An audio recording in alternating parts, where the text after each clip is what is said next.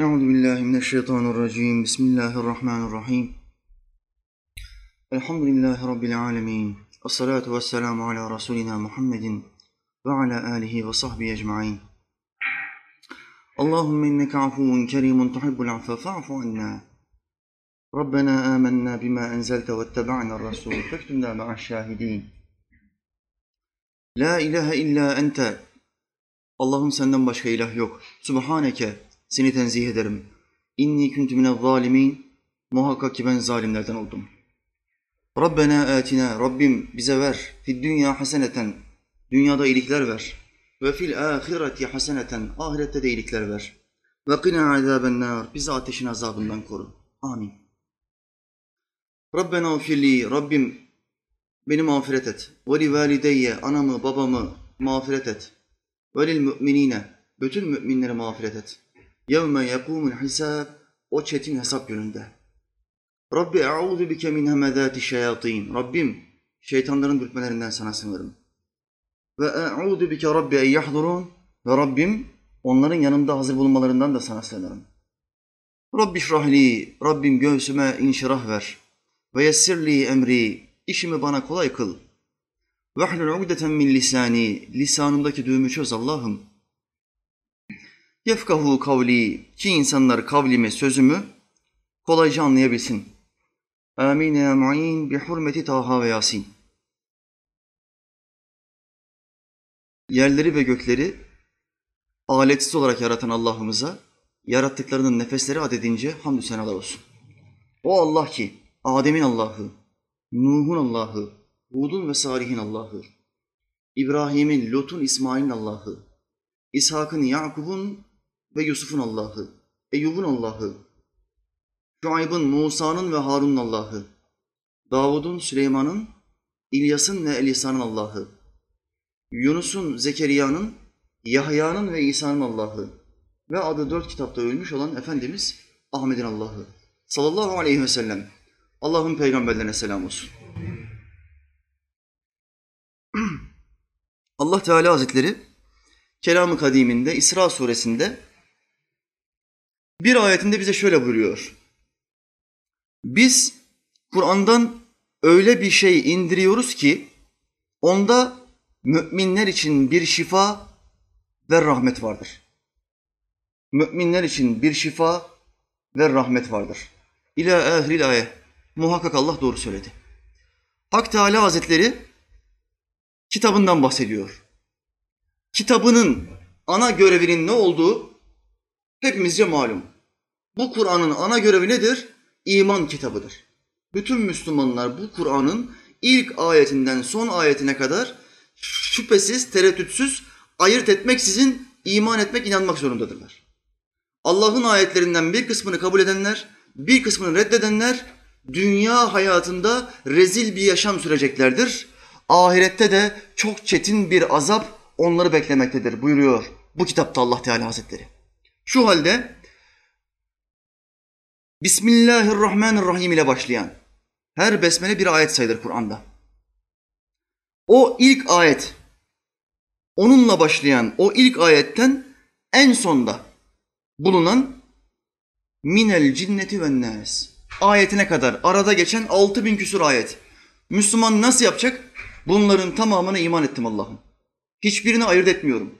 Hiçbirini kayırmıyorum. Aklıma yatmayan, yatan bakmıyorum. Sen buyurduğun için hayatı boyunca yalan söylememiş olan Muhammed Aleyhisselam bize böyle söylediği için bu kitap, bu ayetler Allah'tandır dediği için ben ayırt etmeksizin ilk sayfasından son sayfasına kadar iman ettim Allah'ım. Bu Kur'an'ın ana görevidir. İnanacaksın. İkinci görev nedir Kur'an'ın? İkinci görevi yaşam kitabıdır. Bize bazı şeyleri yaşatmak ister. İnandığımız şeylerin gerekliliğini yerine getirmemizi emir buyurur Kur'an. Mesela namazın farz olduğuna inanıyor muyuz? Buradaki herkes namazın farz olduğunu bilir. Dünyadaki bütün Müslümanlar namazın farz olduğunu bilir. Ancak Kur'an bilmekle bizi yeterli kılmaz. Bizi bir şeye zorlar. Müslümanım diyorsan, iman ediyorsan ekimis salate ve etüz zekate. Namazı ikame et, namazı kıl, zekatı ver. Bak Kur'an bizi zorluyor. Kafiri zorluyor mu? Kur'an'ın herhangi bir ayetinde kafirlere namazı kıl, zekatı ver diye bir emir yoktur. Zorlama İslam dairesinin içine girenler için geçerlidir. Şu halde bir iman kitabıdır, iki hayat kitabıdır, yaşam kitabıdır. Kur'an'ın bir de yan özellikleri vardır. Yan görevler, yan özellikler, yan faydalar. Nedir bu yan faydalardan bir tanesi? Öyle bir şey indiriyoruz ki biz bu Kur'an'da öyle bir şey indiriyoruz ki onda müminler için bir şifa vardır, bir rahmet vardır. Şimdi bu kitap neymiş? Bu kitap bir şifaymış. Kur'an iki şeye şifa diyor. Bir, bal. iki Kur'an. Ayetler. Şimdi balın şifası nereye? Balın şifası bedenedir. Bir adam bazı hastalıkları olsa, balda 70 bin peygamberin duası var buyuruyor Allah Resulü Aleyhisselam. Bu adam mütemadiyen bal yese, sadece peygamberlerin üzerinde duası olduğu için bal bereketli bir nimettir. Dünyada bozulmayacak tek nimettir bal. Bütün nimetler durdukça bozulur, gerçek bir bal kıyamete kadar bozulmaz. Allah'ın ona verdiği bir özelliktir. Bununla aynı zamanda Allah Teala bize bir şey, bir mesaj verir. Nedir o? Ben istediğim bazı şeyleri kıyamete kadar bozmam. Mesela bir altın parçası. Bak, altın yenilecek bir nimet değildir. Altın değerli, bahalı bir maddedir, bir cisimdir. Altın da kıyamete kadar durur ve bozulmaz. Mücevher, cevher, elmas kıyamete kadar olduğu yerde durur ve bozulmaz. Allah'ın ahiret hayatı hakkında bize verdiği delillerden bir tanesi bu. Ben ahirette hiç bozulmayan, hiç eskimeyen, hiçbir evin yıkılmayacağı, depremin olmayacağı, hiçbir şeyin köhnemeyeceği bir yaşam yarattım size. Cennet diye bir vaatte var Allah'ın Kur'an'da. Yüzden fazla ayette cennetten bahsediyor. Bize vaatlerde bulunuyor cennetle alakalı. Şimdi insan da şunu düşünüyor. Ya hiç bozulmayacak bir yaşam nasıl olabilir ya? Kimsenin hastalanmayacağı bir yaşam nasıl olabilir? Hiç köhnemeyecek bir ev nasıl olabilir? Hepimizin evleri var. Aramızdan bazılarının evleri çok kaliteli. Allah Teala bazımıza çok zenginlik vermiş. Onların evleri çok kaliteli. Boyası üst sınıf, duvarları üst sınıf, kerpiçleri üst sınıf, çatısı üst sınıf. Pencereleri üst sınıf, kapıları farklı. Ama bu evler bile köhnemek ve yıkılmak zorundadır. Neden? Dünya yapısı, kul yapısı. Allah yapısı değil. Şu halde Allah Teala Hazretleri cennet nimetlerinin sonsuz oluşunu, yıkılmayacak ve bozulmayacak oluşunu bize dünyadaki bazı nimetlerle beyan ediyor. Bir örnek daha vereyim güneş. Ne zamana kadar bozulmayacak? Saati, dakikası ve saniyesi şaşmadan kıyamete kadar dönüp durmaya devam edecek. Kıyametin kopmasına 120 yıl kala sistem değişecek. Dünyanın etrafında diyelim ki sağa doğru dönen güneş Allah'ın ol demesiyle 120 yıl boyunca artık sola doğru dönmeye başlayacak. Ve bu neyi ortaya çıkartacak? Güneşin batıdan doğması. Bu kıyametin son alametidir. Artık bir tane Müslüman yeryüzünde kalmayacak. Şu halde bunlar Allah'ın yarattığı cennet hayatının, o sonsuz hayatının dünyadaki küçük temsilleri. Bunu yapmaya gücüm yetiyorsa orada çok daha kalitelerini yapmaya, size hazırlamaya gücüm yeter. Ey kulum bak bunu böyle kıyas et. Ben sana akıl verdim. Efele tefekkerun, efele te'dilun buyurdum Kur'an'da. Düşünmez misiniz? Akletmez misiniz buyurdum. Şu halde bu iman kitabına kayıtsız şartsız iman edeceğiz. Peşinden bizi yönlendirdiği noktalarda Allah Resulü Aleyhisselam nasıl ibadet yaptıysa onu takliden onun gibi ibadet yapacağız. Onun gibi yaşayacağız ve cennete talip olduğumuzu Allah Teala'ya fiili olarak ispat edeceğiz. Sokaktaki Müslümanlara çıkın. Kağıt üzerinde yüzde 99, 98'e indirdiler şimdi. Vehhabiler, Şiiler, Hristiyanlar, şu bu falan çok bozulduk itikatlar. 98 olmuş, yüzde 98'miş ülkemizin Müslüman sayısı. Bu yüzde 98'e sorun. Bu 98'in dörtte biri beş vakit namaz kılıyor, dörtte üçü namaz kılmıyor. Cuma'dan cumaya ya da bayramdan bayrama gidiyor. Bu adamlara sorun, değil ki cenneti istiyor musunuz? Tamamı der ki cenneti istiyoruz. Hepsi inanır. Ancak seni cennete götürecek olan amelleri tam olarak yerine getirebiliyor musun sorusunu sorduğunda karşı taraf kilitlenip kalıyor. Ve şöyle diyor, şu anda tam olarak yapamıyorum. Şu anda tam olarak halı saha maçına gidebiliyorsun. Şu anda tam olarak piyano kursuna gidebiliyorsun. Vücut geliştirme yapabiliyorsun Ama Allah'ın hükümlerini yapamıyorsun. Sende bir problem var kardeşim. Sende bir sıkıntı var. Şu halde bu cennete talip oluşumuzu Allah Teala'ya ispat etmek zorundayız. Cenneti biraz yakınlaştırayım ben size. Bir misalle yakınlaştıracağım. Dünyada bir ada olsa, bir ada. Bu adada ölmek yok. Bu adada yaşlanmak yok. Bu adada hastalanmak yok. Bu adada çalışmak yok. Bak dört tane madde saydım. Dünyada böyle ufak bir ada olsa. Bu dört tane özellik olsa bu adada yaşayanlar için. Ölmeyecekler, yaşlanmayacaklar, hastalanmayacaklar, çalışmayacaklar. Bu adadan bir ev, bir toprak parçası satın almak için ne kadar para verilmesi lazım? Para geçer mi? Bu adadan bir toprak parçası almaya insanların parası yeter mi? Bu adadan bir tapu almaya kan gerekir, kan. Millet birbirini öldürür. Bu adadan toprak almak için. Neden? Hastalık yok, yaşlılık yok, ölüm yok, çalışmak yok. Hep tatil, hep keyif. Devamlı genç kalacaksın. Bir adadan bahsediyorum. Allah Teala Hazretleri bize adadan bahsetmiyor. Bize on dünya büyüklüğünde cennet vaat ediyor. Ahiret hayatında. İmanla öl, ibadetlerini yerine getir. Ben seni hastalanmayacağın, yaşlanmayacağın, hiç çalışmayacağın ve ölmeyeceğin, ebedi olarak yaşayacağın cennet denilen bir mekana koyacağım diyor. Teklif budur. Tercih nedir? Bu Allah'ın teklifidir.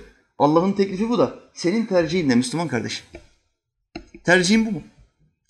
Şimdi dünyadaki adaya geri dönelim. Temsili bitireyim. Adamın bir tanesi gelse ve şöyle dese. Kardeşim böyle bir ada var. Ben sana bu adadan bir tane ev vereyim ister misin dese. Adamın böyle bir gücü olsa. Yetkili bir adam. Adadan iki tane ev almış bir tane evini bize vermek istiyor. Ama bir teklif söyle, söylese bir şartım var dese. Şartım seni evire çevire güzelce bir döveceğim. Sana bu adadan bir ev vereceğim ama seni temiz bir döveceğim. Sen de elini bile kaldırmayacaksın dese. Kabul eder misiniz? Biraz kafası çalışan bir adam asla reddetmez böyle bir teklifi. Neden? Bir iki saat dayak yiyecek belki. Adam yorulacak. Bu adam robot değil ki. Oradan vuracak, buradan vuracak, nefesi tükenecek, yorulacak. Ondan sonra hiç ölmeyeceği, kıyamete kadar hiç ölmeyeceği o adacıkta bir ev sahibi olacak. Böyle bir teklifi kabul eder misiniz? Böyle bir adam varsa bu teklifi ilk bana yapsın. Ben bir tekvando hocası, hoca, hocası olarak, bende iki tane hocalık var. Hem din hocasıyım hem tekvando hocasıyım. Gelsin beni dövsün. Söz veriyorum ayağımı kaldırmayacağım. Hem beni dövdükten sonra çok güzel bir şekilde övünebilir etrafındaki insanlara. Ya bugün bir hoca, hoca dövmüşüm. Hem tekvando hocası hem din hocası. İki hocalık birden var ama bir temiz dövdüm adamı. Övünür. Etrafındaki insanlara övünür. Böyle bir teklifi olan bir adam varsa gelsin bana teklifi yapsın. Gözüm kapalı kabul ederim. Ama böyle bir şey yok. Dünyada böyle bir yer yok. Ama Allah'ın vaadi var bu kitapta. Ben size ahirette böyle bir yer hazırlarım. Ve bu kitaptaki vaadinde bir kelime kullanıyor. Bak bir cümle kullanıyor. Bu cümleye ben kafamı yoruyorum ve işin içinden çıkamıyorum. Bak şimdi. Allah müminlere cennette akılların eremeyeceği, hayallerin ulaşamayacağı nimetler hazırlamıştır. Ayettir. Öyle bir nimetler yapmış ki bir, akıl erişemiyor, iki, hayal ulaşamıyor. Yani hayalini bile kuramıyorsun. Allahu alem artık nasıl nimetler hazırlamışsa. Allah'ım sen bize imanla ölmeyi nasip et. Amin. Amin. İşte kardeşler bu kitaba kayıtsız şartsız iman edersek ve bu kitabın gereçlerini, kanunlarını yerine getirirsek Allahü Teala'nın vaadi olan o ebedi hayata doğru adım adım yavaş yavaş ayaklarımızı sağlam bir şekilde yere basarak biiznillah gideriz. Rabbim imanla ölmeyi, çene kapamayı ve Efendimiz Aleyhisselam'la beraber o sırat köprüsünü geçmeyi bize nasip etsin inşallah. Amin. Amin. Şimdi Mevla Teala ne buyurdu Kur'an'da? Bu kitapta biz iki şey indirdik. Bir, müminler için bir şifa. İki, müminler için bir rahmet. Şifa nedir? Şifa bir, zahiri şifadır. İki, manevi şifadır. Çünkü her insandaki hastalık iki türlüdür. Zahiri hastalıklar, manevi hastalıklar. Bugün psikologlara gidenler, bugün cinci hocalara gidenler, yahut da bugün ehli sünnet hocalara gidenler, psikoloji sıkıntısı olanlar. Bunlar niye doktora gitmiyor? Bunlar niye bir cerraha gitmiyor? Bir kalp cerrahına? Benim psikolojik sıkıntım var diyor. Kalp cerrahı ama göğsüm yarmasına gerek yok. Benim ruhi ve manevi sıkıntımı, kafa sıkıntımı gidermesi lazım bu adamın diyor. Ya psikoloğa gidiyor ya itikadı biraz daha kuvvetliyse bir hoca efendiye gidiyor ya da sapık yollara gidiyor. Cinciye, büyücüye gidiyor. Bu üç yoldan bir tanesini tercih ediyor. Bu neyi gösteriyor? Manevi bir hastalığa tutulmuş. Zahiri hasta olduğumuz zaman, zahiri herhangi bir hastalığa tutulduğumuz zaman biz ilk olarak nereye gidiyoruz? Doktora gidiyoruz. Bir Arnavut halı saha maçı yaptığında ayağının çıkma tehlikesiyle karşı karşıya kaldığı anda ne yapıyor? Kırıkçı Salim amcaya gidiyor. Hastaneye gitmiyor. Bu yanlış. Bu yanlış kardeşim. Kırıkçı mırıkçı usta olabilir. Önce nereye gideceksin? Önce doktora gideceksin. Bir filmi çektir. Filmi çektir, doktorla bir konuş. Ondan sonra kırıkçı, kırıkçı Salim amcaya, Selim amcaya gidebilirsin. Dolayısıyla zahiri hastalıklarımızda ne yapıyoruz? Tabibe gidiyoruz. Ama Allah Teala diyor ki bu Kur'an'da size şifa vardır. Siz tabibe gitmeden önce Allah'ın kelimelerini okumaya başlayın. Bir Allah'ın kelimelerini okuyun. Ondan sonra hangi tabibe gidiyorsanız gidin. Ancak tabibe, doktora gittiğiniz zaman da şifa verenin doktor olmadığını bilin. Doktor bedenin o ağrı, arıza çıkartan yerinin şifa bulması için gerekli önlemleri alır. İlaçları yazar, sargıyı yapar. İyileştiren kimdir? İyileştiren Allah Teala Hazretleri'dir. Şimdi Resulullah Aleyhisselam bu şifa ayetini nasıl anladı? Bu Kur'an'ı dünyada en iyi bilen, en iyi anlayan ve en iyi yaşayan insan kimdir sorusunu sorduğum zaman size, siz cevaben ne dersiniz? Muhammed Aleyhisselam'dır. Hiç kimse bu Kur'an'ı ondan daha iyi bilemez. Allah Resulü Aleyhisselam bu kitabın içinden hangi sureleri, hangi ayetleri şifa niyetine okumuştur? Buna bakacağız. Tefsirsiz, siyersiz, hadissiz bir Kur'an anlayışı bundan dolayı çürüktür. Bu ne anlama gelir? Muhammed Aleyhisselam muhakkak bu Kur'an'dan bir şeyler anlamıştır ama ben de onun anladığı gibi anlarım. O nasıl okumuşsa ben de okurum. Demek anlamına gelir ki bu sapıklıktır. Ayşe anamız rivayet ediyor.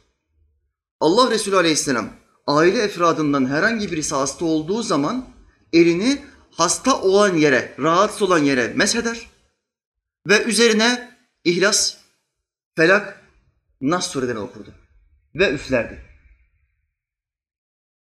Anladınız meseleyi? Bakın Kur'an'ın son üç suresi hangisidir? İhlas, Felak, Nas. Şimdi herhangi bir sahabinin ya da aile efradından bir tanesinin kolu çok ağrıyor. Çok ağrıyor. Allah Resulü Aleyhisselam ne yapıyor? Hadi hemen tabibe gidelim demiyor. Ne yapıyor? Sağ elini ağrıyan yere koyuyor. Allah rızası için kardeşler. Resulullah Aleyhisselam nasıl dua ettiyse biz de o şekilde dua edeceğiz. Bu kitabı kimse ondan daha iyi anlayamaz. Onun yaptığı gibi yaparsak bu ayeti kerime bize de tecelli eder. Şifa Allah'tandır. Şifa doktordan ya da ilaçtan değildir. Şifanın merkezi şafi olan Allah'tır. Bakın şimdi. Rahatsız olan yere elini mesediyor. Ondan sonra Euzu Besmele'yi çekiyor ve okumaya başlıyor. Kul huvallahu ahad. Kul a'udhu bi rabbil felak. Kul a'udhu bi rabbin nas. Üç sureyi okuyor. Sonra ne yapıyor? Üflüyor. Başka bir rivayette yedi Fatiha okurdu diyor sahabi-i kiram efendilerimiz. Yedi Fatiha herhangi bir sahabinin bir yere rahatsızlandı, rahatsızlandığı zaman özellikle hadislerde başı ağrıyan sahabilere rast geldim. Baş, baş ağrısı. Baş ağrısı çok olan bir şeydir her dönemde. Sahabi-i kiram efendimiz kime gidiyor? Resulullah Aleyhisselam'a. Resulullah ne yapıyor? Ellerini başına koyuyor ve yedi defa üst üste Fatiha'yı okuyor. Sonra o sahabenin başına üflüyor. Neden üflüyor? Üflemenin ne gereği var? Az önce alıp verdiğim nefesle Allah'ın kelimelerini okudum. Nefesim belki çok değersiz. Ama Allah'ın kelimeleriyle beraber okuduğum için artık nefesim değerli hale geldi. Bu nefesle beraber o kişinin, sıkıntılı olan kişinin üzerine üflediğim zaman ayetler o adamın üzerine yapışır. Görünmeyen bir nur o adamın hasta olan yerini kaplar. Allah dilerse şifa verir, dilerse vermez. Bu Kur'an'ın şifa ayetine muhatap olmak için bizim en önce ne yapmamız gerekiyor? İnanmamız gerekiyor, iman etmemiz gerekiyor. Bunda şüphemiz olmayacak. Allah diyor ki biz bu Kur'an'da öyle bir şey indiriyoruz ki müminler için bir şifa ve bir rahmet vardır. Allah diyor ki bu Kur'an şifadır. Ve Resulullah bunu yapmış. Sahabiler bu şifayı görmüşler. O zaman demek ki bu doğru. Ben de sıkıntılı olduğum zaman, aile bireylerimden birisi sıkıntılı olduğum zaman ben hemen onu alacağım. Elimi üzerine mesedeceğim ve ona duasını yapacağım. Kardeşler bu derviş Allah'ın bu ayetini yüzlerce kere yaşamıştır. Rabbime hamdolsun. Gerek aile efradımızdan, gerek talebe etrafımızdan bize kim geldiyse, dua istediyse duasını yaptık. Ne duası yaptık? İhlas, Felak, Nas. Yahut da vakit bolsa yedi Fatiha. Yedi Fatiha yapmaya fırsat bulamayanlar bir Fatiha okusunlar. Allah tektir, teke riayet edeni sever. Bir Fatiha okusun, meshettiği şeyin üzerine üflesinler. El, kol, baş fark etmez. Üzerine üflesinler. Şifa Allah'tandır. O hasta bir süre beklesin, şifasını verirse Allah şifasını verir, şifasını vermezse tabibe gitmesi icap ediyor demektir. Zahiri şartları yerine getirmesi lazım gelir. Bu anlama gelir. Ondan sonra zahiri şartları yerine getirebilir. Diş ağrısı. Diş ağrısı çok ciddi, çok ağır bir ağrıdır. Dişi ağrıyan bir Müslüman ne yapacak? Bir ekmek parçasına yedi Fatiha okuyacak. Küçük bir ekmek parçası. Yedi Fatiha'yı okuduktan sonra ne yapacak? Onu dişinin üzerine koyacak ve onu ısıracak. Şimdi bizim ihtiyarlarımız ne yaparlar? Aspirin alırlar. Dişi ağrıdığı zaman. Ağrı kesici falan da yok. E, doktora sabahleyin gidecek dişçiye. Sabaha kadar ağrıyı dindirsin diye aspirin alıyor, dişin üstüne eziyor. Aspirin dişin üstünde erimeye başladıkça o ağrıyı hafifletiyor, unutturuyor. Bundan önce İslam'ın örneklerini, İslam'ın tavsiyelerini yerine getirelim. Ve o aspirinin üzerine yahut da o ekmek parçasının üstüne Allah'ın kelimelerini okuyalım. Fatiha ne niyetle okunursa o olur. O olur. Yasin ne niyetle okunursa o olur. Bunlar hep hadis-i şeriflerdir.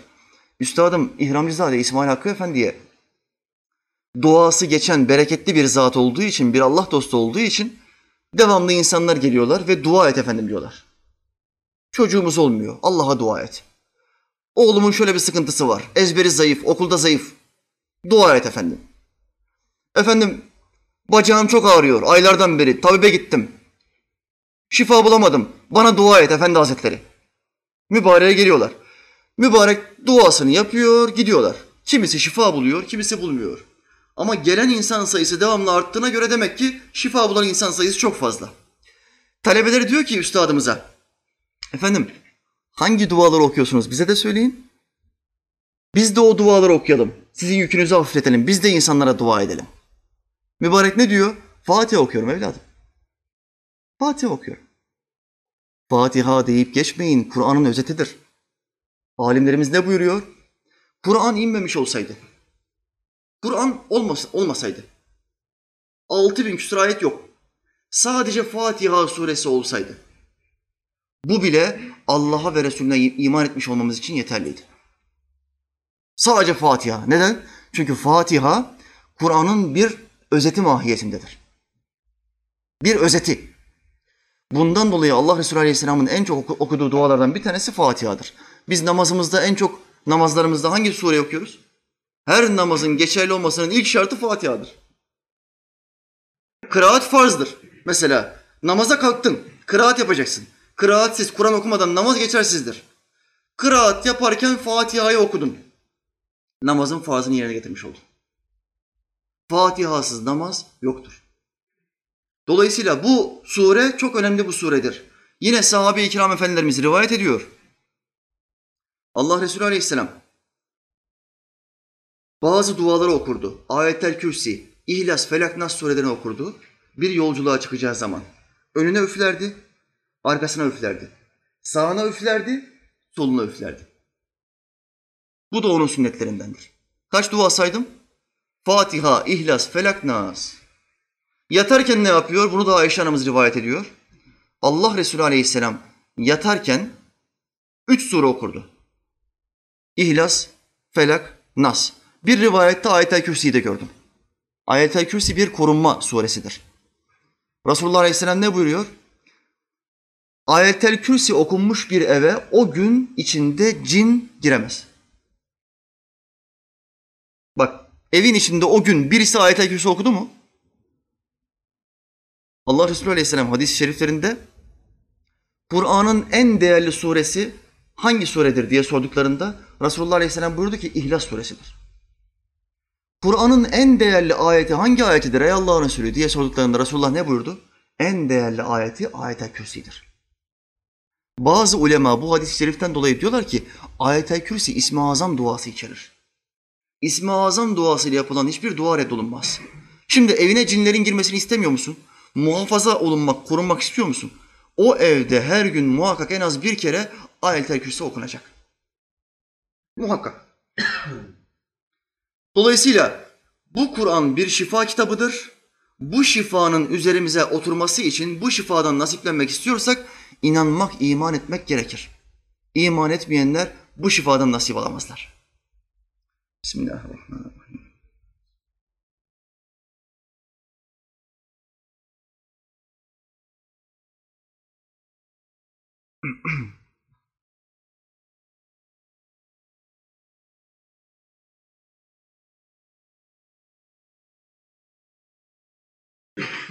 Allah'ın Peygamber aleyhisselam buyurdu. Ey Allah'ın kulları, tedavi olunuz. Çünkü Allah yarattığı her hastalığın şifasını da vermiştir.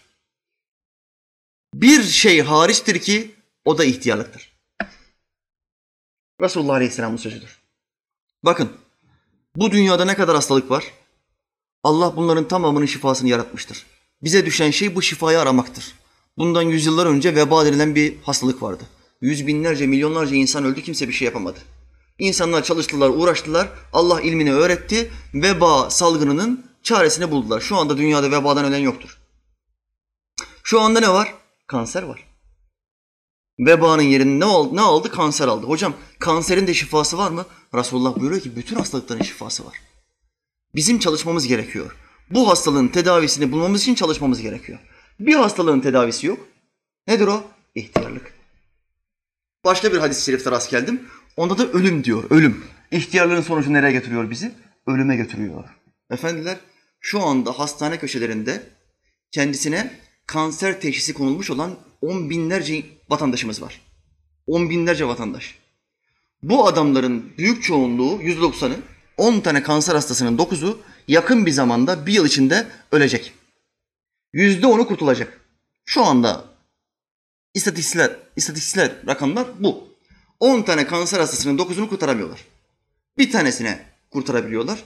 Vücudu, bağışıklık sistemi daha kuvvetliyse tedavileri uyguluyorlar. Allah Teala murad etmişse, irade buyurmuşsa kurtuluyor. Ama 9 tanesini kurtaramıyorlar.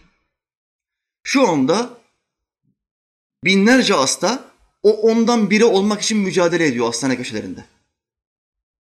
Ama şu anda yüz binlerce, milyonlarca vatandaşımız da, milyonlarca Müslüman kardeşimiz de böyle bir hastalığın varlığından haberdar değil. Ailesinden yahut da akrabasından kimse kansere yakalanmamış. Bilmiyor. Her gün kadere küfrediyor. Her gün zengin olamadığı için Allah'a küfrediyor. Nasıl bir yaşamdayız diyor. Neden mahallemdeki adamın çok büyük serveti var, zenginliği var da ben de yok diyor. Allah ailesinden birisine bir kanser verse o zaman diyecek ki ben dünyanın en zengin adamıymışım. Farkında değilmiş. Neden böyle görüyor, neden böyle düşünüyor? Çünkü şeytan ona unutturmuş. Şeytan ona sağlık denilen nimetin en büyük nimetlerden bir tanesi olduğunu unutturmuş. İşte Allah Teala Hazretleri bu sağlığımızı muhafaza edebilmemiz için bize Kur'an ayetlerini beyan etmiştir. Bu ayetlerle hareket ettiğimiz zaman Allah bize şifamızı verir. Şafi olandır onun ismi. Şifa veren demektir. Ama e, bu şifayı alabilmek için ne yapmak lazım? Bu kitabı okumasını bilmek lazım. Bu kitap okunmamak için indirilmedi ki. Şimdi ben bir Müslümanım. Rabbime hamdolsun. Ben bu Kur'an denilen Allah'ın kelimelerini alsam ve methetsem, övsem. Ah benim canım kitabım, seni çok seviyorum. Buradaki herkesten daha çok seviyorum desem. Göğsümden düşürmesem. Ama bu kitabın içindeki Arapça yazıları Allah'ın kelimelerinin orijinalini okumayı bilmesem. Benim Müslümanlığım kaç gramdır? Benim Müslümanlığım çöp. Bunu övmekle, yüceltmekle, duvarlara asmayla Müslümanlık oluyor mu? Aa benim evimin her odasında Kur'an vardır hocam. Kardeşim okuyuşun nasıl? Tecvid bilir misin? Kıraatim okumayı daha öğrenemedim hocam. Senin her odanda altından Kur'an olsa ne olur ki? Sen bunu okuyamıyorsun. Allah'ın kelimelerini okuyamıyorsun. Böyle ayıp bir şey olabilir mi? Allah'ın kelimelerini okuyamadığın için şifa istemiyorsun. Direkt doktora gidiyorsun, parayı bastırıyorsun. Hastalığı verenden şifasını isteyemiyorsun. Dilin varmıyor çünkü duaları okuyamıyorsun. Böyle iş olmaz kardeşim. Böyle iş olmaz. Bu Kur'an'ı öğretebilmek için bu ülkede insanlar can verdiler. Kafaları kopartıldı, asıldılar. Yüzlerce alim, binlerce alim öldürüldü. Neden? Kur'an öğrettiği için. Onlarca alim tren seferlerinde talebe yetiştirmeye çalıştılar. Osmanlı'nın yıkılışıyla beraber ne yıkıldı? Medreseler ve dergahlar da yıkıldı. Bu alimler Kur'an öğretememeye başladı. Millet cahil olacak. E, Osmanlıca da kaldırıldı. Bu adamlar nasıl Kur'an okuyacak? Yeni yetişen nesil artık İslam'ı bilmeyen bir nesil haline dönüştü. Ölenlerden bir tanesi kim? Asılanlardan bir tanesi Allah ona rahmet etsin. İskilipli Atıf Hoca. İskilipli Atıf Hoca. Bir alim. Neden asıldı bu zat? Kur'an-ı Kerim öğrettiği için. insanlara İslam'ı tebliğ ettiği için ve Frank Mukallitliği isimli bir kitap yazdığı için. Ne demek Frank Mukallitliği? Kafirlere taklit. Kafirleri taklit etme. Onların giyim tarzlarına benzemememiz lazım. Osmanlı'nın zayıfladığı dönemlerde bir kitap yazıyor. İskilip'te Atıf Hoca. Tabi halk da İslam bilinci zayıfladığı için Avrupalı insanlara benzemeye başlıyorlar. Giyim tarzı, saç tıraşı, sakalların matruş olması, kesilmesi. Yavaş yavaş insanlarda Avrupa'ya bir özenti başlıyor. İskilipli Atıf Hoca ne yapıyor? Frank Mukallitliği isimli bir kitap yazıyor. Onlara benzememizin caiz olmadığını beyan eden ayet ve bu kitaba koyuyor. Bu kitaptan yıllar sonra şapka kanunu getiriliyor. Kurtuluş Savaşı'ndan hemen sonra İngiltere'den gemilerle bize şapka getirildi. Halka şapka takması mecburi kılındı. Şapka takmayanlar asıldı öldürüldü. Çok zulüm dönemleri. Allah Teala bir daha göstermesin. O dönemde İskilipli Atıf Hoca'nın medrese arkadaşı kim? Rahmetli babaannemin kardeşi Ataullah Kurtiş. Alim. 25 sene Osmanlı'nın son döneminde medrese hocalığı yapmıştır bu zat. İskilipli Atıf Hoca bu kitaptan dolayı yakalanınca Ataullah Hoca'ya telgraf çekiyor. Diyor ki Ataullah senin de ismin benim de ismim asılacaklar listesinde. Ben savunmamı yapacağım. Allah izin verirse kurtulurum. Vermese şehit olurum. Ama senin bu ülkeyi terk etmen lazım. Direkt olarak Balkanlara git, Yugoslavya'ya. Orada inan çok zayıflamıştır. Medreseler burada yıkıldığı için hoca yetiştiremiyoruz. Hoca yetiştiremediğin zaman halk cahil kalır. Halk cahil kaldığı zaman ne olur? Kafirlere benzemeye başlar. Yavrulara benzemeye başlar. Çünkü dinsizlik dinli yaşamaktan çok daha kolaydır. Çok daha caziptir. Diyor telgraf çekiyor.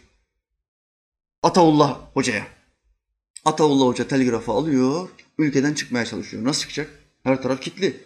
Hocalar baş düşman. Talebeleri alıyor, Ataullah hocayı tabuta koyuyor. Tabutun içinde ölü taklidi yaparak gemiye koyuyorlar. Gemiyle beraber kaçıyor Mısır'a. Ataullah Hoca Efendi. Mısır'da sohbetler yapıyor, vaazlar yapıyor. Mısır'da Arapça yaptığı bir vaazdan sonra bir zengin geliyor. Mısır'ın en büyük beylerinden, ağalarından bir tanesi ve diyor ki sen bekarsın hoca efendi. Ben sana kızımı vermek istiyorum. Ataullah Efendi diyor ki efendi ben köylüyüm. Benim ailem köylüdür. Şu anda Yugoslavya'dadır. Ben bu senin bey kızını alırsam bu zengindir. Rahata huzura alışmıştır. Benim evime gelecek bu kız.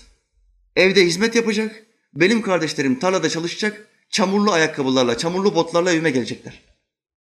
Bu kız onları gördüğü zaman alay edecek, kardeşlerimi aşağılayacak. Etrafındaki komşularına beni anlatacak. Hanımımın beni aşağılamasını istemiyorum. İslamiyet'te evlilik denklik gözetir. Denklik şarttır. Çok aşırı zenginle çok fakirin evliliği muhaldir. O evlilik yürümez. Bundan dolayı İslam denkliği öngörmüştür. Bundan dolayı Ataullah Efendi kabul etmiyor. 46 yaşına kadar evlenmiyor. Ataullah Efendi. Mısır'dan geçiyor Bulgaristan'a, Bulgaristan'dan geçiyor Yugoslavya'ya. Orada hocalar yetiştirmeye başlıyor. Orada İslam anlatmaya başlıyor. Orada Kur'an talebeleri yetiştirmeye başlıyor. Bu din bu insanlar vesilesiyle bu kadar zor şartlardan buraya geliyor. Kur'an okuyabilmek için kellelerini taşın altına koymuş bu adamlar. Ama şimdi biz o kadar rahat bir ortamdayız, o kadar huzurlu bir ortamdayız ve gün her gün 20 dakika şu kitabı öğrenmeye veremiyoruz. Kardeşler, Rabbime hamdolsun bu Kur'an'ı yüzlerce insana öğretmek nasip oldu. Öğrenmek ne kadar sürer hocam? Bir ay.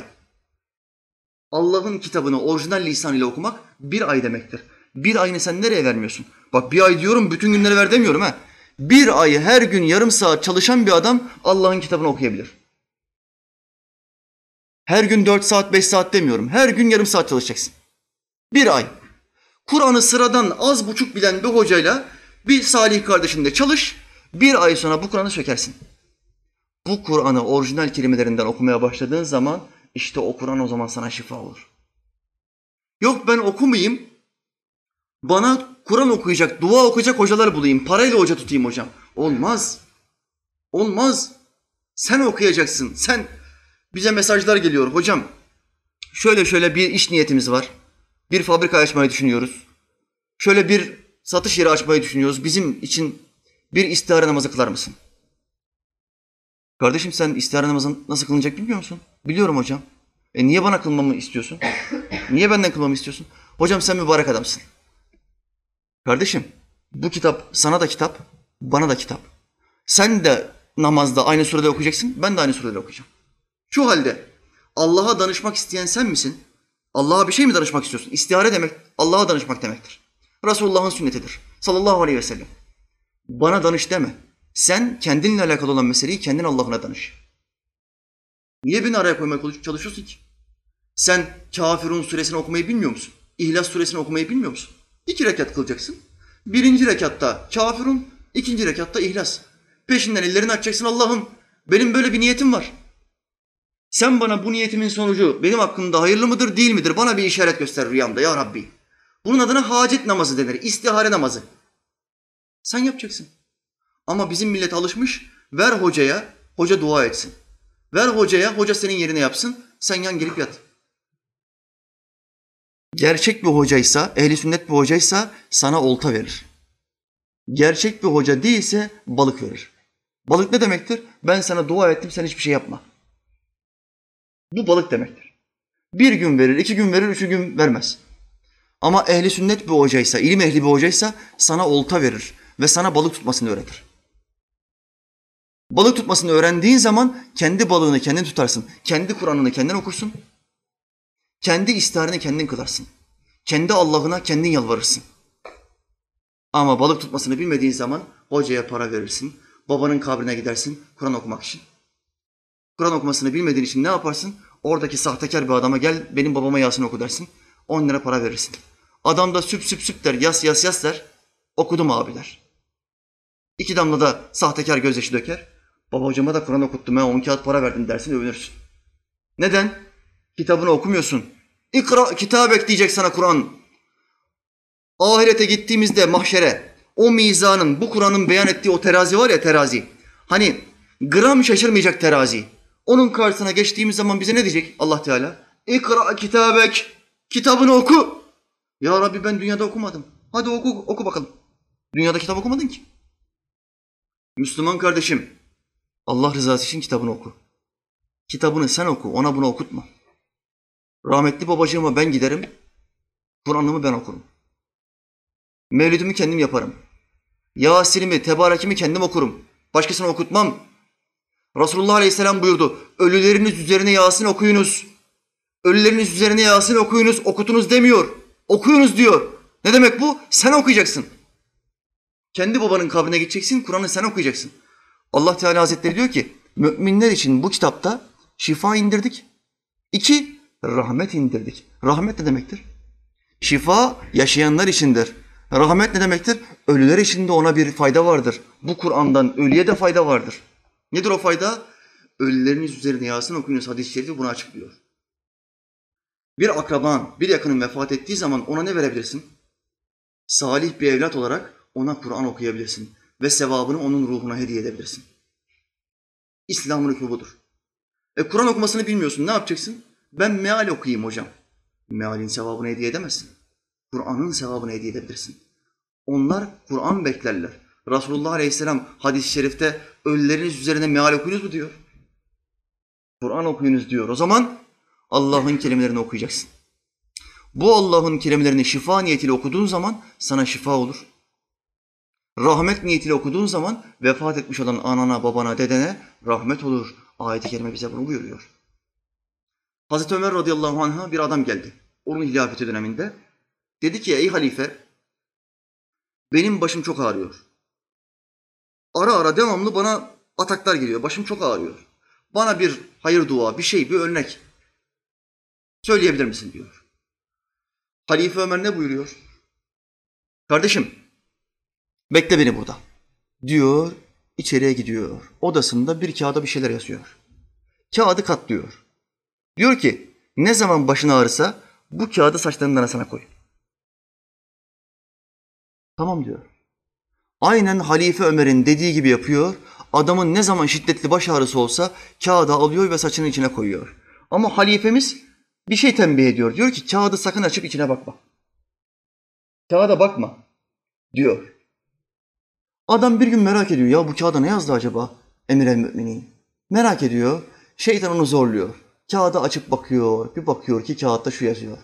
Bismillahirrahmanirrahim. Rahman ve Rahim olan Allah'ın adıyla. Bu mu diyor? Bu mu? Şifaya kavuşmama vesile olan bu ayet midir? Bakın surede yazmamış. Sadece bir ayet yazmış. Kur'an'daki her surenin başladığı ayet. Besmele-i Şerif. Besmele her derdin ilacıdır. Her kapıyı açar bu. Bu öyle bir anahtardır ki her kapıyı açar. Ama Müslüman besmele çekmekten bile aciz. Müslüman bu kitabın için açmıyor. Mevlana Celaleddin Mesnevi'de bir mesele anlatır. Bu kitapla alakalı. Nasıl örnek veriyor bak. Bir adam düşünün. Elinde bir kavanoz bal var. Bala bakıyor. Ve ağzı sulanmaya başlıyor. Bak bal dedim hepinizin ağzı şekerlenmeye başladı şu anda. Limon desem ne olur? Hepinizin ağzı ekşimeye başlar. Ama ben şu anda bal diyorum. Limon demeyeceğim. Limon. Merak etmeyin. Bir kavanoz balınız var önünüzde. Şekeri de çok seviyorsunuz. Bu bala baktınız. İçinizden ne geldi? Balın kavanozunu açayım, kapağını açayım. içinden kaşık kaşık balı alayım. Bir adam kavanozun kapağını açmasa ve camın dışından, kavanozun dışından kavanozu devamlı yalasa. Bu balı yemiş sayılır mı? Kur'an'daki iki şifadan birisi olan bu balı yemiş sayılır mı? Sayılmaz. Ne yapacaksın? Kavanozun kapağını açacaksın. İçine parmağını bandıracaksın. Kaşığı koyacaksın. Şimdi bu kitabı sabahtan akşama kadar böyle sev. Benim Kur'an mealciler gibi. Benim mealim, benim mealim. Kardeşim oku bana bir sayfa. E, okumasını bilmiyorum. Kavanozu yalıyor bu. Sapık. Kavanoz yalıyor. Öv, öv, öv. İçini açıp okuma. Ondan sonra ben balı çok severim de. Ben Kur'an'ı çok severim de. Kimi kandırıyorsun? Bu Kur'an'ı açtığın anda ortadan şak diye okuyacaksın. Okuduğun zaman seni dinleyen insanlar diyecek ki bunlar Allah'ın kelimeleri be. Bunlar benim Rabbimin kelimeleri diyecek. Dolayısıyla Mevlana'nın verdiği temsili budur kardeşler. Kavanozun kapağını açın Allah rızası için. Şu kavanozun kapağını açın ve balı tadın. Hocam sen ye bizim yerimize olur mu? Sen Kur'an'ı çok iyi biliyorsun hocam. Sen bizim yerimize kavanozdaki balı ye. Fedakarlık bizden gitsin hocam. Sen ye. Olur mu? Hepimiz yiyeceğiz kardeşler. Bu Kur'an Kerem'e inmedi. Bütün müminlere indi. Hepimiz açacağız, okuyacağız ve keyif alacağız. Kur'an'ın verdiği faydalardan bir tanesi budur. Bir diğer fayda nedir? Kalbi temizler. Kur'an bir zikirdir. Tıpkı Allah, Allah, Allah lafzı nasıl kalbi temizliyorsa bu ayetleri okudukça kalp temizlenir. Bütün hastalıkların merkezi sinir sistemidir. Sinir sistemi çökmüş bir adam acı hissetmez. Çünkü o adam artık bitkisel hayattadır, bitmiştir. Sinir sistemi neye bağlıdır? İnsan bedenindeki sinir sistemi neye bağlıdır? Kalbe bağlıdır. Şu halde merkezi temizleyebilirsek, merkeze Allah'ın zikrini okutturabilirsek, merkezden şifa bütün bedene ve sinir sistemine dağılır. Hastalıklar, ani öfkelenmeler, küfretmeler, Allah'a isyan etmelerin tamamı yok olur gider. Merkez neymiş? Merkez Allah'ın kitabı. Bu Kur'an'dan müminlere bir şifa vardır diyor. Şifa vardır. Şu halde Bu Kur'an'ı okuyan ve öğrenen insan sinir sistemini kontrol altına almış demektir. Allah'tan devamlı şifa istiyor, devamlı mutluluk istiyor, devamlı huzur istiyor demektir. Kur'an'ın verdiği faydalardan bir tanesi. Bir diğer fayda ne? Hafızanın kuvvetliliği. Zikir dedik. Zikir nasıl hafızaya kuvvetlilik veriyorsa, bunamayı önlüyorsa, engelliyorsa, Kur'an ezberi de bunamayı engeller, hafızaya kuvvet verir. Kur'an'dan ezberin ne kadar daha fazlaysa, hafızanı kaybetme ihtimalin, Parkinson olma ihtimalin o kadar düşer. Bak dikkat buyurun. Hocam ben Parkinson olmak istemiyorum. Yani bir saat önce yaptığım şeyi unutmak istemiyorum. Unutmak istemiyorsan, elin ayağın titremesini istiyorsan, titremesini istiyorsan ne yapacaksın? Allah'ın kitabını yani zikri okuyacaksın. İki, Allah'ın adını zikredeceksin. Subhanallah, elhamdülillah, Allah, la ilahe illallah. Bunlar Allah'ın isimleridir. Zikredeceksin. Bu zikri yaptığın zaman şifa üstüne şifa sana gelir. Allah bizi gafillerden etmesin. Amin. Amin.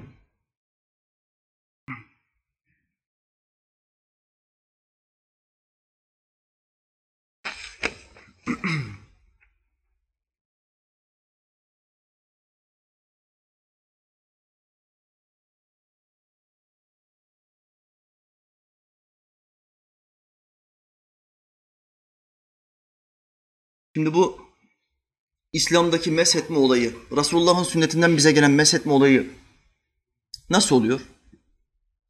Ailemizden bir bireyin başı ağrıdı, dişi ağrıdı. Ne yapacağız? Tıpkı Resulullah Aleyhisselam'ın yaptığı gibi temas edeceğiz. Elimizi onun başına ya da dişine koyacağız. Peşinden ne yapacağız? Yedi defa Fatiha-i Şerif okuyacağız. Ondan sonra üfleyeceğiz. Bu meshetme olayı neden var peki? Bereketlenmek için var. Resulullah Aleyhisselam böyle yapardı, bereketlenmek için. Bunu sahabe zamanından bir örnekle yakınlaştıracağım inşallah. Sahabe-i kiram efendilerimizin zekat memurları bir köye gidiyorlar. Zekat memurları ne yaparlar? Köy köy dolaşırlar.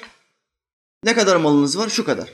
Kırkta birini Allah'ın dinine Beytül Mal'e hibe edeceksiniz, hediye edeceksiniz. Zekat farzı olarak derler. Onlar da kırkta bir mallarını zekat olarak verirler. Zekat memurları bir köye gidiyor. Köydeki insanlara diyorlar ki malınızın hesabını yapın biz dolaşacağız geleceğiz. Zekatınızı alacağız Beytül Mal'e götüreceğiz. Onlar tamam diyorlar. Sahabe-i kiram efendilerimiz köyden ayrılırken köyden bir tanesi koştura koştura mübareklerin yanına geliyor. Diyor ki durun, durun gitmeyin. Yardıma ihtiyacımız var. Hayırdır ne oldu? Beyimizi, köyümüzün beyini akrep ısırdı. Sizin için bunda bir bilgi var mıdır? Böyle bir bilgi var mıdır böyle bir konuda? Bir tabip var mı aranızda? Daha önce başınızdan böyle bir şey geçti mi? diye sahabilere sorar. Sahabiler ne derler? Ben bunun nasıl bir şey olduğunu biliyorum. Resulullah'tan gördüm. Resulullah Aleyhisselam'a yılan tarafından sokulan biri geldiğinde Allah Resulü Aleyhisselam orayı eliyle mesetti ve yedi defa Fatiha okudu buyuruyor sahabe. Hemen koştura koştura adamın yanına gidiyorlar. Akrebin soktuğu yere elini koyuyor. Ve yedi defa Fatiha okuyor sahabe-i kiram. Sonra ne oluyor? Adamın acısı geçiyor ve şifaya kavuşuyor. Dikkat buyurun. Ne ilaç kullandı, ne tabip gördü. Bir şey gördü. Kur'an. Allah'ın kelimeleri. Fatiha. Bunu okudu. Okuyan insan inanmış bir insan olduğu için, itikadı kuvvetli bir insan olduğu için duası tesir etti. İtikadı zayıflarda olmaz bu. İtikadı kuvvetlilerde olur. Koca karı imanına sahip olacaksın. Ahir zamanda imanın en kıymetlisi koca karı imanıdır buyuruyor Allah Resulü Aleyhisselam. Koca karı gibi. Allah Teala böyle buyurdu mu? Buyurdu. Resulullah böyle buyurdu mu? Buyurdu. Bitti. Yok mantığa vurayım, yok felsefe yapayım, yok şeytanla görüşeyim. Yok. Ne dedi onlar? Bunu dedi. Olur mu? Olur. Sahabe-i kiram böyle inandı. Biz de böyle inanırsak duamız geçer. Duamız tesirli olur. Rahmetli babacığım 29 yıl tek böbrekle yaşadı. 29 sene. Neden? Böbreğinin bir tanesinde gizli bir taş yapışmış. Taş böbreği öğütmüş, öğütmüş, öğütmüş, çürütmüş. Doktor diyor ki apar topar ameliyat almamız lazım seni. Böbreği 25 yaşında alıyorlar. 25'ten 50'ye kadar, 53-54'e kadar tek böbrekle yaşıyor. Doktor diyor ki ameliyattan hemen sonra evlenmende bir sıkıntı yoktur. Evlenebilirsin. Yalnız bundan sonra kalan hayatında oruç tutamazsın. Bir Arnavut oruç tutamasın denir mi? Bir Arnavut için dünyadaki en büyük amel oruçtur. Halbuki İslam'da imandan hemen sonra ne gelir? Namaz gelir. Ama Arnavutlarda biraz değişik. Bir Arnavut için en önemli amel oruçtur. Sonra kurbandır. Ondan sonra zekat, ondan sonra namaz. En son namaz geliyor. Arnavut'ta İslam'ın şartları biraz şekil değiştirmiş, yer değiştirmiş. Doğru ama yer değiştirmiş. Sıralamayı bozmaman gerekiyor. Arnavut kardeşim. Şimdi babama diyor ki bir böbrek sahurda içtiği suyla bir litre su depolar. Diğer böbrekte bir litre su depolar. 2 litre suyla 14 saat, 15 saat gül gibi oruç tutarsın. Ama sen şimdi bir tane böbreği kaybettiğin için ne yapacaksın? Oruç tutmayacaksın. Bir litre su sana yetmez. Yetmediği zaman böbrek kuruduğu anda ne olur? Yağsız çalışan arabanın motoru gibi olur. Arabanın motorunun yağı bittiği zaman ne oluyor? Motor pert oluyor. Çöp. Yağ bitmiş motor. Böbrekte su bittiği zaman ne oluyor? Çöp oluyor. Bundan dolayı diyor diğer böbreği kaybedebilirsin. Ne yapacaksın diyor? Bundan sonra diyor oruç tutmayacaksın. Babam da Arnavutların her zamanki tepkisini veriyor. Hı hı. Arnavut'a oruç tutmayacaksın diyeceksin. Tutarım o senin sözünü. Dinler mi? Allah ne yaptı? Hepimizden daha kolay oruç tuttu. Allah ondan razı olsun. Çok itikatlı, çok kuvvetli bir adamdı. Ben babamdan, dedemden gördüm ki tarlaya bile gitsek, bütün gün toz bile yutsak 8 yaşından itibaren oruç tutarlar bizim Arnavutlar. Bak hep Arnavutları yeriyorum. Şu anda da övmek zorundayım. Hakkını vermem lazım. Oruç ve kurban konusunda bizimkiler de dünyadaki bütün Müslümanlardan üstündür. Bizim Arnavutlar. Ama namaz konusunda bütün Müslümanların en zayıfı bizimkilerdir. 8 yaşında oruç tutmaya başlarlar Arnavutlar. Çocuklarına 8 yaşında oruç tutturmaya başlarlar. Cumartesi pazar orucu. İki gün tuttururlar. Sonra ona geldikleri zaman şimdi sana farz oldu derler. Halbuki ya- yanlış. Ne zaman farz oluyor oruç? Tıpkı namaz gibi buluğa erdiği zaman farz oluyor. 13 yaşına geldiği zaman. 12 ile 15 arası buluğ yaşımızdır.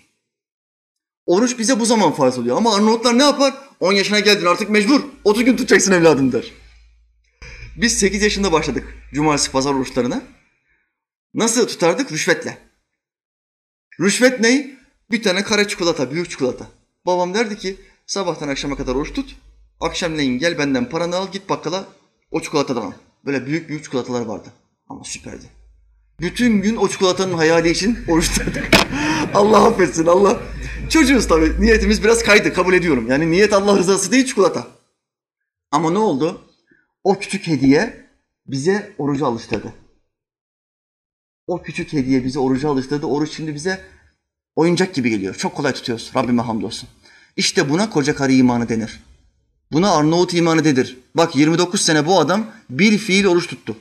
Allah Teala öyle bir bünye verdi ki tek böbrekli olmasına rağmen 29 yıl boyunca hastaneye gittiğini hatırlamam. O kadar kuvvetli adam. Bir imtihan geçirdi. Bir böbreğini aldı Allah ama kalan 29 yılında bir kere bile hastalık vermedi. Bir kalp krizi geçirdi. Anında iki saat içinde göçtü gitti. Allah mekanını cennet etsin inşallah. Amin. Amin.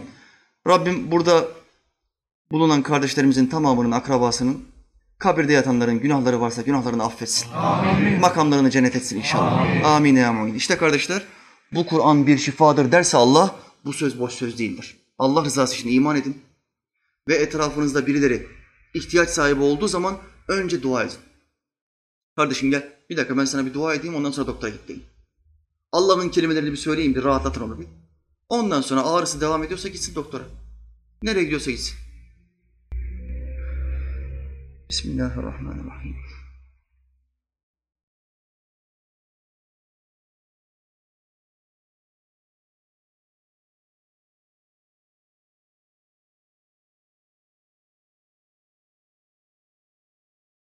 Ayşe anamız ne anlatıyor? Resulullah Aleyhisselam'ı vefat ettiren hastalık düşer ettiğinde yatağa düştü Allah Resulü Aleyhisselam son 10-13 gün yataktan kalkamadı hiç. O hastalık geldiğinde bana derdi ki ya Ayşe dualarımı oku. Resulullah'ın duası ne yatmadan önce? Üç tane dua. Kulhuvallah, felak, nas. O duaları bana okuttururdu. Sonra onun ellerini alırdım, ellerine üflerdim. Ve kendi elleriyle üstüne mesederdim. Hadis devam ediyor. Çünkü onun elleri benim ellerimden daha bereketliydi. İslamiyet'te teberrük vardır, bereketlenme. Bereketlenmenin bir delili nedir? Ayşe anamızın rivayet ettiği bu hadis-i şeriftir. Duayı okuyor, Resulullah'ın ellerine. Şimdi Ayşe anamız kendi ellerini üfleyemez mi? Kendi elleriyle Resulullah'ı mesedemez mi? Eder. Aynı dualar okuyor. Ama onun elleri benim ellerimden daha bereketliydi diyor. Bu teberrükün bir delilidir. En son hastalığı geldiğinde, en son gün yine aynı duayı yapacağım zaman elini benden çekti diyor. Allah Resulü Aleyhisselam. Ve şöyle buyurdu. Rabbim senden Refiki Ala'yı istiyorum. Anladım ki diyor o gün vefat edecek. Refiki Ala demek en yüksek mertebe demektir. Anladım ki diyor Azrail Aleyhisselam geldi ve ona sordu. Rabbine kavuşmak istiyor musun? İzin var mı? Peygamberler ölüm anında ihtiyar sahibi bırakılmışlardır. Hadis-i şeriftir. Resulullah Aleyhisselam öyle buyuruyor. Hiçbir insana Azrail gelip sormaz. Canını alayım mı? Allah'a kavuşmak ister misin? Ancak peygamberlerin hepsine teker teker gelir ve sorar. Bütün peygamberler de der ki beni Rabbime kavuştur. Resulullah Aleyhisselam ne buyuruyor burada? Ya Rabbi Refiki Ala. En yüce mertebeyi istiyorum yani sana kavuşma, kavuşmayı istiyorum. Dediği anda diyor anladım ki vefat edecek. Allahü Teala bizi Resulullah Aleyhisselam'a kavuştursun cennette inşallah. Nikahını o kıymetli hanımlarla evleneceği nikahı baş gözümüzle izlemeyi, beraberce etrafında halk oluşturmayı Rabbim bize nasip etsin. Amin.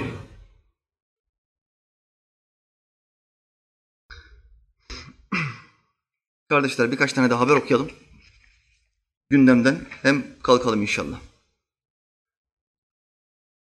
Yeni Akit'in haberine göre paralel yapının finans kuruluşu falanca bankaya TMSF tarafından el konulmasına cemaat ablaları cevşen ve Kur'an okuyarak tepki gösterdi. Ne olmuş şimdi geçen hafta? Bunların bir tane bankası var. Faizle çalışan bir banka. Bu banka battığı için TMSF ne yapıyor? Bu bankayı bundan sonra ben idare edeceğim diyor. Ki bankada hesabı olanlar mağdur olmasınlar, paraları çerçöp olmasın. Ben hepsinin hesabını üstleniyorum diyor. TMSF el koyuyor. Şimdi bunlar ne yapıyor? Bankamıza el konulmasın, bankamız batmasın diye faizle yönetilen bir bankanın kapısına gidiyorlar ve bu kitabı açıyorlar. Faizi yasaklayan kitabı. faizle yönetilen, faizle kendisini döndüren bir bankanın kapısına gidiyorlar ve Allah'ın faize lanetler okuduğu bu ayetleri okuyorlar. Allah aşkına bu nasıl bir akıl tutulmasıdır? Bayrampaşa'ya gidiyorum. Bir baktım bankanın önünde bir sürü insan var. Meğer paralelcilerin bankasıymış. Şey açmışlar orada. Kocaman dövizler açmışlar. Dövizler. Dövizin üstünde yazıyor. Allah bizimle beraberdir. Allah'tan kork kardeşim. Faizle iş yapıyorsun. Allah seni nasıl seninle beraber olur ya? Yanında da bir sürü insan var. Ellerini açmışlar cevşen. Bir de Kur'anlar almışlar. Kur'an okuyorlar. Faizli bankamız batmasın. Aman faizli sistemimiz devam etsin. Yürü, yürüsün. Hizmetimiz yürüsün. Sen ne için Kur'an okuduğunun farkında mısın? Müslüman abla, Müslüman abi. Ne için Kur'an okuduğunun farkında mısın? Bunlar, bunların abileri bir acayip. 28 Şubat diyorsun çıt yok. Mavi Marmara diyorsun çıt yok. Çıt yok. Filistin'deki Müslüman kardeşlerimiz bir eylem yapalım, bir mitinge çıkalım. Çıt yok. Dershane diyorsun, aa yapıyor. Dershane, aa! Kardeşim bir dakika ya. Bir dakika. Müslümanların ezildiği hiçbir yerde sen yoksun. Ben seni hiçbir yerde görmedim. Hiçbir eyleme katılmadın. 28 Şubat'ta sıkıntı çekmeyen tek cemaat bunların cemaati, paralelciler.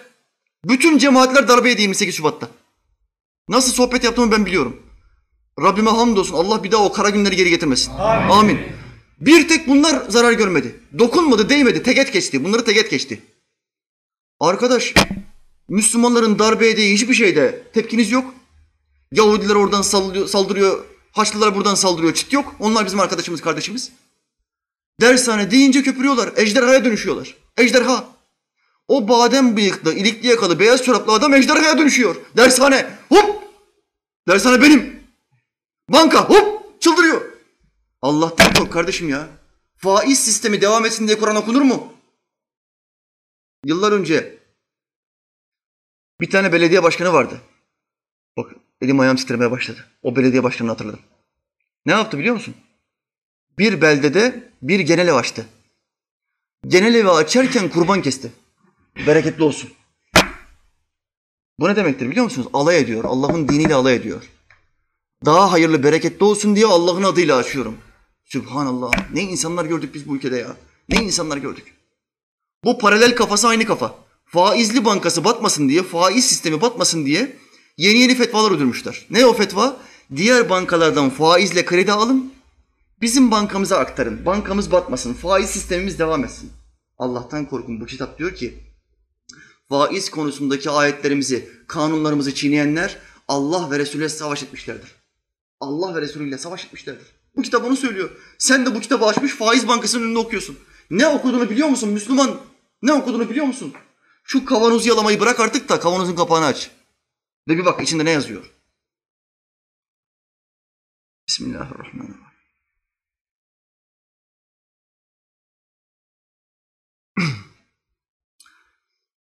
Ege Üniversitesi Fen Fakültesi Uzay Bilimi ve Astronomi Bölümü öğretim üyesi Profesör falanca 2011 yılının Mart ayında fakülte binasına türbanıyla girmek isteyen öğrencilerine tutanak tutup izin vermeyince YÖK'e şikayet edildi. Şimdi biliyorsunuz ülkemizde başörtüler serbest bırakıldı. Ama bu profesör İslam düşmanı başörtüsüne tahammül edemiyor. Ne yapmış? Tutanak tutmuş öğrencilere. Çıkın demiş benim dersimden. Ya hocam serbest artık kanun çıktı. Hayır ben tanımıyorum kanun manım. Layık bilmem ne hukuk mukuk şu bu benim ülkemde işlemez. Benim dershaneme başörtülü bir kadın giremez diyor. Benim ders odama, sınıfıma giremez diyor. Kızları dershaneden kovuyor. Kızlar ne yapmışlar? YÖK'e şikayet etmişler. Bunun üzerine YÖK de iznine rağmen türbanlı öğrencilerini almayan falanca falanca hakkında öğrenim özgürlüğünü engellediği gerekçesiyle şikayetçi olunca 4. Asliye Ceza Mahkemesi'ne dava açıldı. YÖK bu adamı şikayet etmiş direkt. Öğrenci kızlar, başörtülü kızlar YÖK'e şikayet ediyor, YÖK de bu adamı şikayet ediyor. Terörizm yapıyor diyor. Bu davadan profa verilen iki yıl bir ay hapis cezası Yargıtay tarafından da onanmış. Onandığı zaman ne oluyor? Ayvayı yedin, içeridesin. İki sene, bir ay içeridesin. Sebep ne? Kininden dolayı, İslam'a olan kininden dolayı kızları zulüm altında dışarıya kovmak. Neden? Mini etekle geleceksin benim sınıfıma. Başörtüsü olmaz. Bu gericiliktir. Ya hocam Allah'ın kitabı böyle diyor. Allah'ın kanunu bu. Kitapta yazıyor. Ben takmam kitap kitap. Bu gericilik. Haşa ve kella. Allah'a kafa tutuyor. Allah Teala da belasını vermiş. İki sene bir ay cezayı kitlemişler. Şimdi anayasaya aykırılık ve adil yargılama hakkının engellediği gerekçesiyle Anayasa Mahkemesi'ne yapılan itirazın da reddedilmesi üzerine gitmiş Anayasa Mahkemesi'ne. Bu solcular zaten ne oluyorsa hemen direkt Anayasa Mahkemesi'ne. Hadi koşun. Başörtüsünü serbest bırakmışlar. Koşun Anayasa Mahkemesi'ne. Kur'an okuması serbest bırakılmış. Koşun. Ne kadar İslami kanun varsa bu solcuların hepsi kitaplarını aldı. Anayasa Mahkemesi'ne koştular. Bu da koşmuş Anayasa Mahkemesi'ne. İtiraz etmiş. İtirazı da reddedilmiş. Profesör için ahimede başvuruldu. Gitmiş bir de Avrupa İnsan Hakları Mahkemesi'ne. Anayasa da gitti. En büyük solcular Avrupa İnsan Hakkı. Oraya gitmiş. Ancak bu süreç devam etmesine rağmen hakkındaki cezanın onanmasından dolayı infazı ertelenmedi, cezaevi süreci başladı. Almışlar götürmüşler içeriye. Hocam üzüldün mü? Normalde bir adamın hapse girmesi bizi üzer değil mi? Ama bu adam Allah'ın kitabına savaş açmış bir adam. Sen bu kızla senin ne problemin var? Bu kız sana küfür mü etti? Bu kız seni aşağılamadı mı? Aşağıladı mı? Bu kızın çantasında bomba mı var? Senin gibi vatandaş, senin gibi vergi veriyor. Senin gibi çocuğu askere gidecek bu kızın yarın. Senden bir farkı yok. Sen hocasın diye ne bu terörizm? Ne bu despotizm? Kin gidiyor. Kininden dolayı kafasına göre hükümler çıkartmış. Devam ediyor. Haber devam ediyor. İki davası daha devam ediyor. Bak bak daha bitmemiş.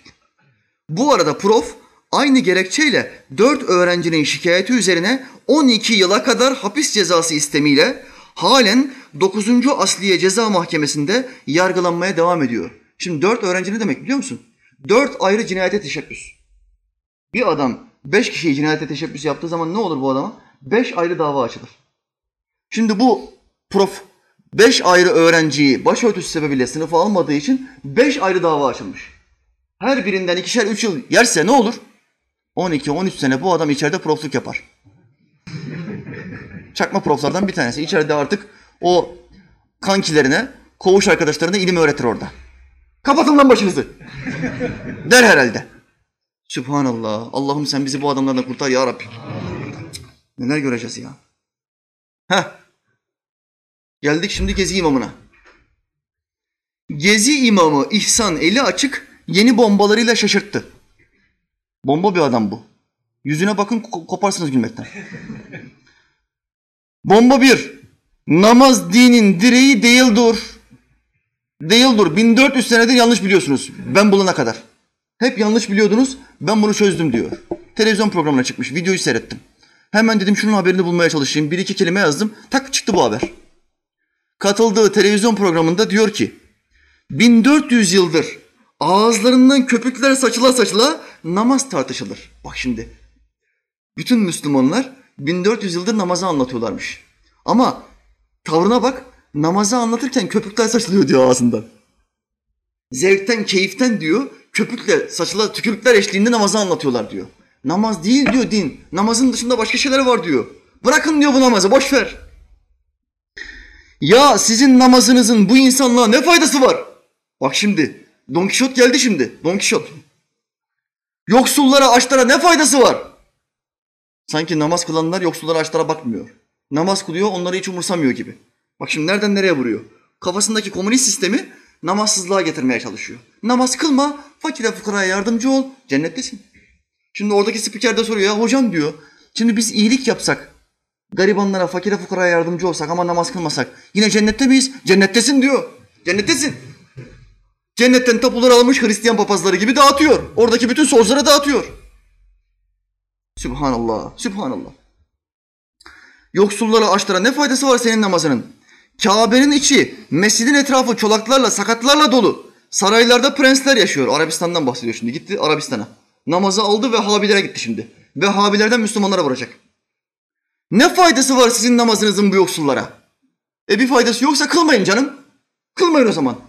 Bak Allah'ın dininden bir yerini çekip aldı. İslam'ın şartından bir tane şartı çekip aldı.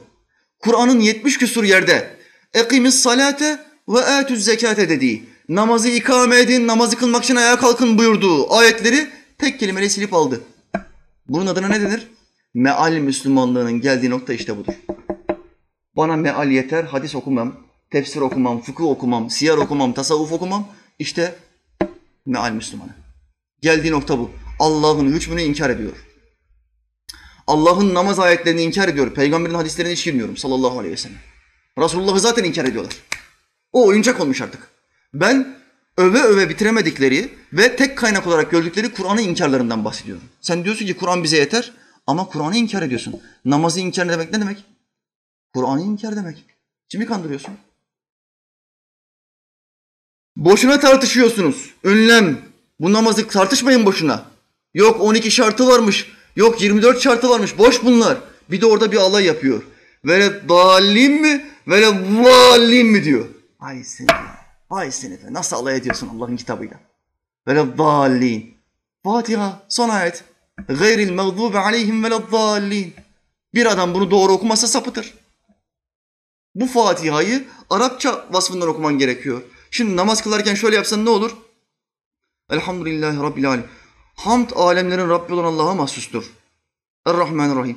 O Rahman ve Rahim'dir diye Türkçesini okusan o namaz olur mu? Geçersizdir. Türkçe namaz olmaz.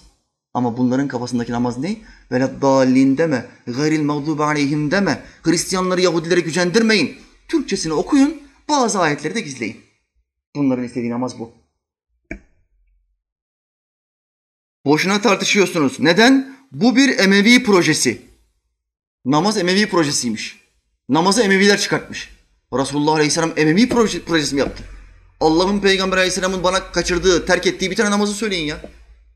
Her gün beş vakit namaz kıldı, tevatür. Dört kılmadı, üç kılmadı. Her gün beş vakit namaz kıldı. Nafilerden bahsetmiyorum, ben farzlardan bahsediyorum. Allah'ın Resulü Aleyhisselam'ın beş vakit kıldığı şeye sen ne diyorsun? Emevi projesi, kılmayın namazları bırakın, bırakın. Solculara yaranayım, komünistlere yaranayım, ateistlere yaranayım diye Allah'ın dinini çöpe atıyor. Allah rızası için. İhsan abi bak saçın sakalın karışmış. Saçın gitmiş gerçi. Karışmış, artık yaşlanmışsın. Her taraf beyazlamış. Bugün yarın gidicisin kardeşim. Allah'tan kork ya. Allah'ın diniyle alay etmeyin. Allah'ın diniyle alay ediyorsunuz. Bunu yapmayın. Allah Teala bu adama hidayet nasip etsin. Amin. Bir an evvel tövbe etmesini ve aşağıladığı bu dine geri dönmesini nasip etsin. Amin. Bırakın bu namaz tartışmasını ya. Namaz dinin direği değildir. Bak sonunda geldi. Allah Resulü Aleyhisselam'a burada giydiriyor. Resulullah Aleyhisselam ne, ne buyuruyor? Es-salatu imadud din. Namaz dinin direğidir. Namaz dinin direğidir. Hadis sahihtir. Sahih ne demektir? Sahabe-i kiramın o kadar kuvvetlileri bu hadis-i şerifi rivayet etti ki asla yalanlayamayız. Sahih bu demektir. Bunlar ne yapıyor? Yok öyle bir şey. Yok öyle bir şey uydurma. Sana mealini okuduğun o Kur'an'ı da sahabiler getirdi. Bu hadis-i şerifleri de o sahabiler getirdi. Şimdi buna inanıyorsun, hadislere inanmıyorsun. Bu nasıl bir sapıklık ya? Sen kimi kandırıyorsun? Heh, son bombayı söylüyorum. Namazın kazası, cezası yoktur. İster kıl, ister kılma. Ne süper bir hocaymış arkadaş ya. Ne süper. Hocam kılmasak da olur mu? Allah bizi sever mi? Sever. Ne cezası var, ne kazası var, ne azabı var. İster kıl, ister kılma diyor. Andersen'den masallar. Anlat baba. Alice Harikalar Diyarı'nda. Anlat, anlat. Oradakiler de bir keyifleniyor, gülüyorlar, gülüyorlar. İki buçuk, üç dakikalık bir videoydu. Seyrettim. Şaşırdım ya. Oradaki adamlardan bir tanesi çıkıp demez mi ya sen manyak mısın kardeşim ya? 1400 yıldır bu kadar adam aptal mı? Milyarlarca insan gelmiş, hepsi beş vakit namaz kılmış. Allah'ın peygamberi kılmış, Ömer, Ali, Osman, Ebu Bekir hepsi kılmış. Biz mi akıllıyız ya? Bir tane adam çıkmaz mı söylemez mi? Şaşırmış, hepsinin aklı tutulmuş. Güneş tutulması vardır ya gündüz vakti.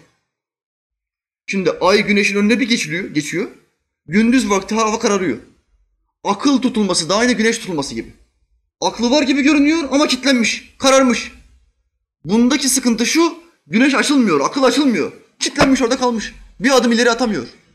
Ve diyor ki ne kazası var ne cezası var. Vehhabilerden kazası yok duymuştuk. Ama cezası yok diyeni de ben ilk defa duyuyorum. İlk defa diyorum. Allah Teala İslamiyet'i bilmeyen yahut da bilmesine rağmen tahrif etmeye çalışan bu Hristiyan papazları meraklısı adamları doğru yola sevk etsin. Amin. Amin. Amin. Bir haberi daha okuyalım hem kapatalım. Dem Baba, bu Müslüman kardeşimi ben çok seviyorum. Takım bakım işleri boş iş, ben takmam öyle şeyleri. Ama Müslüman kardeşim çok bilinçli bir adam. Sosyal paylaşım sitesinde bir şey paylaşmış. Sosyal paylaşım sitesi olan Instagram'a yeni kramponlarının fotoğrafını koydu. Hani şimdi bu sanatçılar falan bir şey, elbise giyiyorlar, bir şey alıyorlar, bir hediye alıyorlar. Ne yapıyorlar? Instagram'a o e, resim setine fotoğraflarını atıyorlar. Bu ne yapmış bu Demba? Yeni kramponlarını koymuş. Oraya resmini çekmiş, kramponları atmış. Takipçileriyle bu fotoğrafı paylaşan yıldız oyuncunun kramponlarının üstünde Filistin yazıyor. Şimdi ben merak ediyorum. Bu adam bir Filistinli değil. Bu adam Müslüman. Ama Filistinli değil. Niye bu adam kramponlarına Filistin yazıyor? Ne zoru var bu adamın? Filistin şu anda dünyada en çok ezilen ülkedir. Yahudilerin zulmü altında. Hayır senin bunlara ne bağlantı var? Niye sen kramponlarına Filistin yazıyorsun? Kardeşler, çünkü Müslüman. Allah Kur'an'da bütün Müslümanları kardeş yapmıştır. İnnemel mu'minune ihvetun. Müminler ancak kardeştirler. Şu halde Filistin'deki Müslümanla Hindistan'daki Müslümanın ikisi de aynıdır. Bizim kardeşimizdir. Hangisinin ayağına bir diken batsa acısının bir nebzesi bizim kalbimizde batmak zorundadır. Batmıyorsa imanı kamil olmaz buyuruyor Allah'ın Peygamberi Aleyhisselam. Bu adam da bilinçli bir Müslüman olduğu için Filistin'deki kardeşlerin acısını tazeleme adına, bütün dünyaya gösterme adına kramponlarına ne yazmış? Kendi ülkesini koymamış. Filistin'in adını yazmış. Allah senden razı olsun. Dem Baba fotoğrafın altına ise yeni kramponlarım. Çinciler nefret etmeye devam ediyorlar yazdı. Buradan da Yahudilere giydirmiş, Hristiyanlara giydirmiş. Yahudi Hristiyanlar Filistin, Filistin duydu mu kinlenirler. Bahsetme, gizle. Müslümanlara soykırım yapıyoruz, duyulmasın. Diye gizlemeye çalışırlar. Bu haberler nereye çıkartıyor? Olayı ortaya koyuyor. Müslümanların bilinçlenmesini, hareketlenmesini sağlıyor. Bundan dolayı Yahudi Hristiyanlar bu haberlerden hoşlanmaz. Bundan sebep demba ne diyor? Kinciler kin gütmeye devam ediyor. Bunun sevmeyeni çoktur. Neden? Çünkü Müslüman kardeşlerini seveni gavurlar sevmezler. Allah Teala sakatlık göstermesin. Amin. Müslüman futbolcu kardeşlerimize kaza bela vermesin. Amin. Namazlarında, niyazlarında daim etsin. Amin. Namazsız Müslüman futbolcu bu ülkeye göstermesin. Amin. Amin. Sakallı bütün futbolcu kardeşlerimiz, bütün Müslüman kardeşlerimiz sakallı olsun. Amin. Bu Müslüman futbolcu kardeşlerimize sakalı yasaklayan, İmam Hatip mi burası ya diyen Müslüman abimize de Allah hidayet nasip etsin. Amin. Kardeşim sen bu imam hatiplerle fazla alay ediyorsun. Yarın öbür gün öleceksin, imam hatiplerin huzuruna geleceksin. O adam sana dua okuyacak, namazını kıldıracak. Bu sakallı imam hatipleri olmasa sen nereye gideceksin? Kiliseye mi gideceksin? Böyle iş olur mu? Allah işime karışmasın. Allah eşime karışmasın. Allah aşıma karışmasın ama leşime karışsın. Böyle iş olur mu? Sen nasıl Müslümansın? Allah her şeyimize karışır. Ölümüze bile karışıyor. Cesedimizin toprağa nasıl koyacağını, koyacağımıza karışıyor Allah. Nasıl karışmaz? O vermişse o karışacak tabii ki. Allah Teala bu dünyada imanla yaşamayı, ölmeyi bize nasip etsin. Amin ya mu'in. Aranan hazinenin yolunu gösterdim sana. Belki sen kavuşursun. Biz varamadık sana. Velhamdülillahi Rabbil alemin. El Fatiha.